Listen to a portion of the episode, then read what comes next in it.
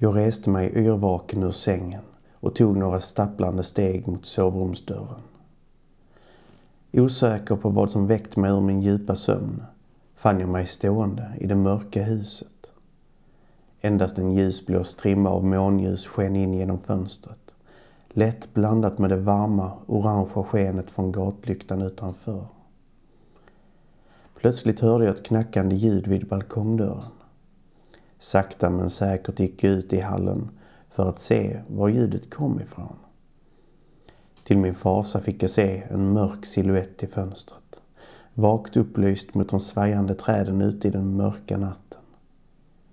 Två röda ögon, likt glödande kol, djupt inne i det mörka ansiktet, stirrade rakt in i min själ och skräck blev snart till fasa då det mörka ansiktet förvandlades framför mig.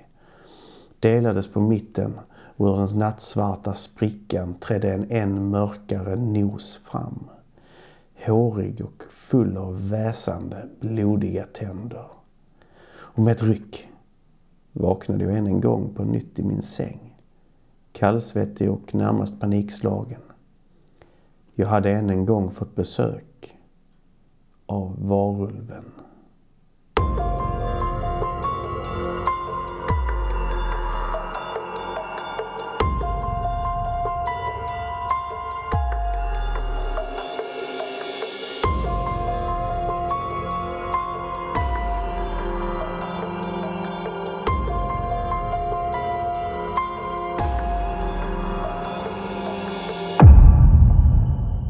Välkommen till Folkpodden.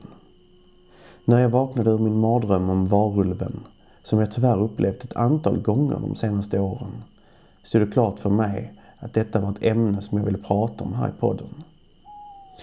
Men hur tacklar man ett så enormt ämne som varulven?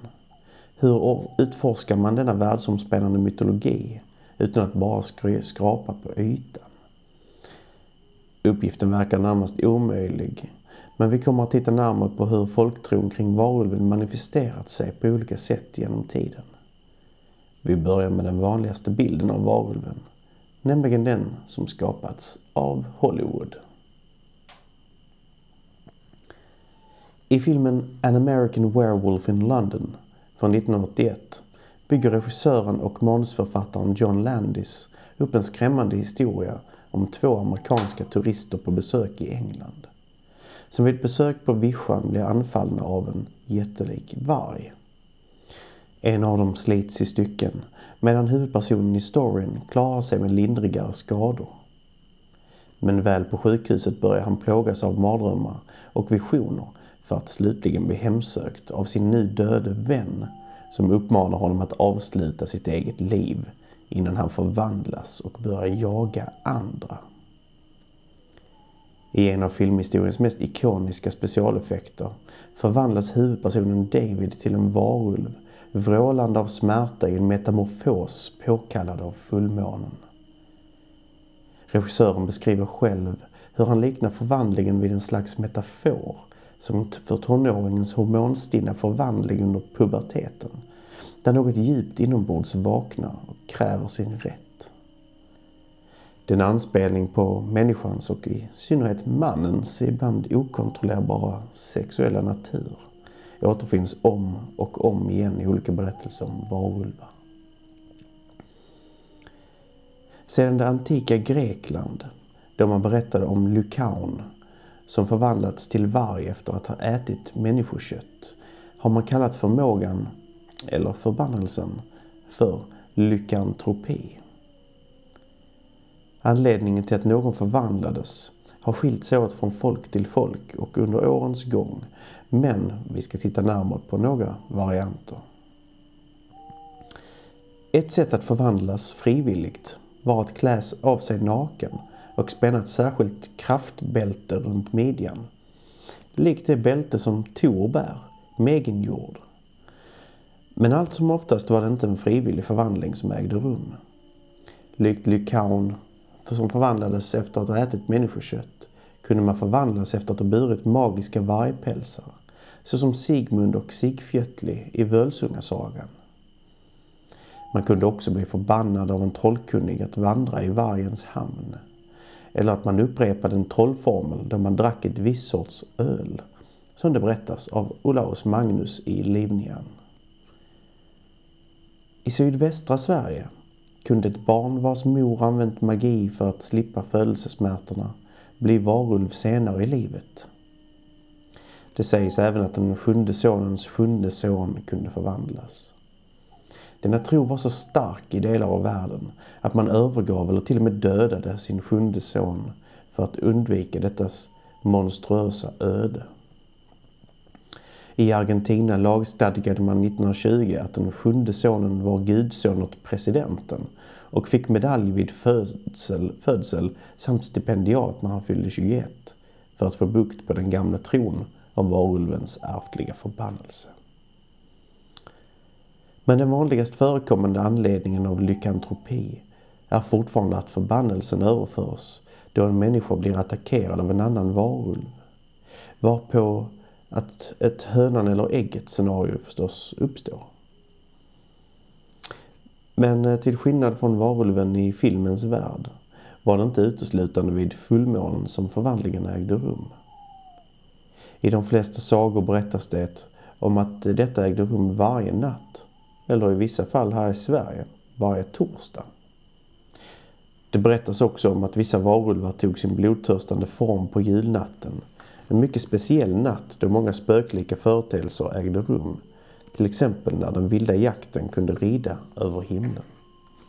Om man hörde ljudet av dundrande hovar, ekandet av blåshorn och skramlande metall på julnatten skulle man kvickt söka skydd, ty den som bevittnade Oden och hans jaktlag av ryttare i skyn skulle gå en ond bråd död till mötes.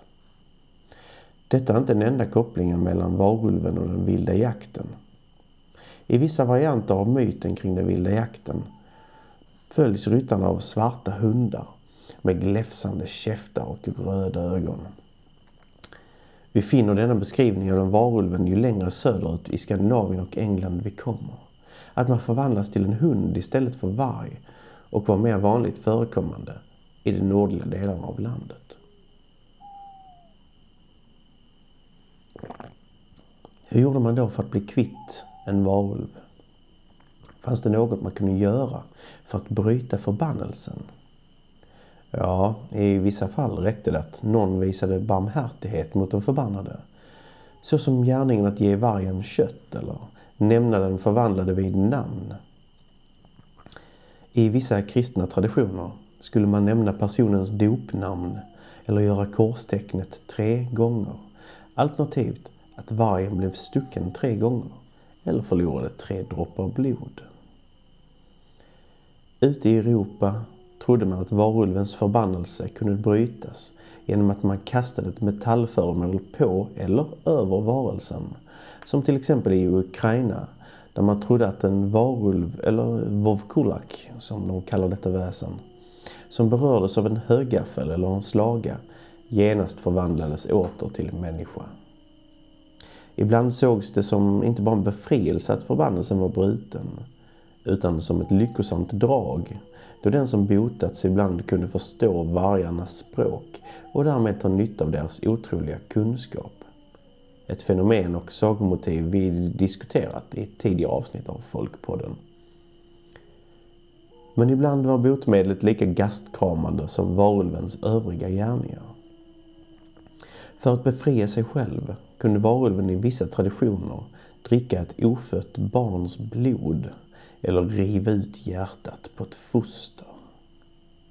På grund av denna tro anser man att varulven har en särskild blodtörst för de havande. Men var kommer då ordet varulv från? Vi kan spåra det från det västgermanska språkområdet och ordet varvulf. Ordet varulv stavat H-V-A-R-U-L-F är känt sedan 1700-talet medan engelska werewolf och dess germanska rot werwolf finns att hitta så långt tillbaka som 1000-talet. I fornsvenskan översätts ordet man till var efter det forngermanska viras som också kan spåras till indoeuropeiska viro. Ulv är också ett äldre ord för varg efter germanskans vulvas.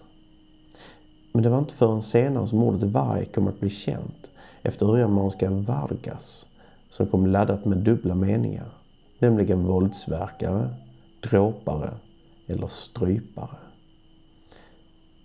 Men varulven i sig betyder således helt enkelt mansvarg eller mansulv. Från 1600-talet och fram till modern tid förekommer det otaliga vittnesmål om människor som förvandlats till varulvar.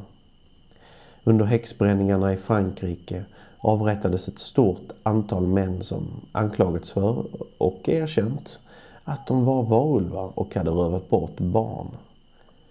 I modern tid har det även förekommit att människor på grund av droger eller ren och skär galenskap upplevt att de också förvandlats, vilket lett till våldsamma gärningar, mord och kannibalism. Men det finns några vittnesmål om faktiska, riktiga varulvar som vandrar där ute. Finns detta i verklig nutid? Låt oss ta en tur till Elkhorn, Wisconsin och den numera ökända historien om besten på Bray Road.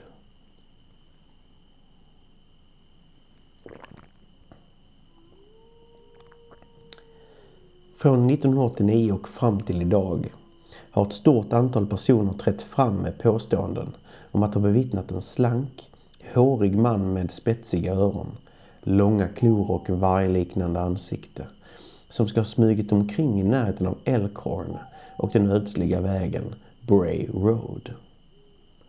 Flera personer har också berättat om hur de sett varelsen äta djur längs med vägen. Ett vittne berättade om hur han en kväll på väg hem fick se ett rådjur liggande vid vägen. Han stannade för att ta hand om djuret, lastade upp det på flaket på sin pickup och hoppade in i bilen igen för att köra iväg. När plötsligt bilen svajade till rejält.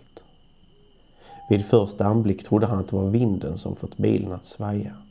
Men när den fortsatte att gunga kraftigt slängde han ett öga i backspegeln och till sin förskräckelse fick han se denna håriga varelse med glödande gula ögon som sträckte sig in över flaket efter bytet som låg där.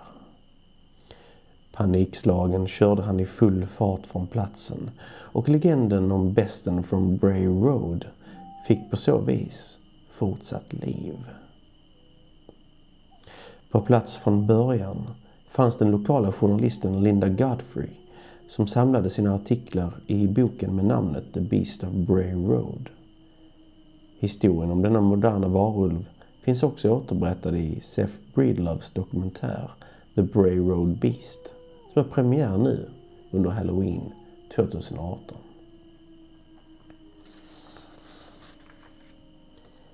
Men vad är det egentligen som lockar så med varulven? Är det den bleka fullmånens magiska dragningskraft? Som sedan urminnes tider låtit människor och djur vandra i natten utan eldens hjälp? Kan det vara det djuriska som vilar djupt inombords? Förtryckta sexuella i människans natur eller de våldsamma tendenser som påminner oss om en rovdjursinstinkt som vi förtryckt för att kunna vandra obemärkt genom den maskerad vi valt att kalla modern civilisation.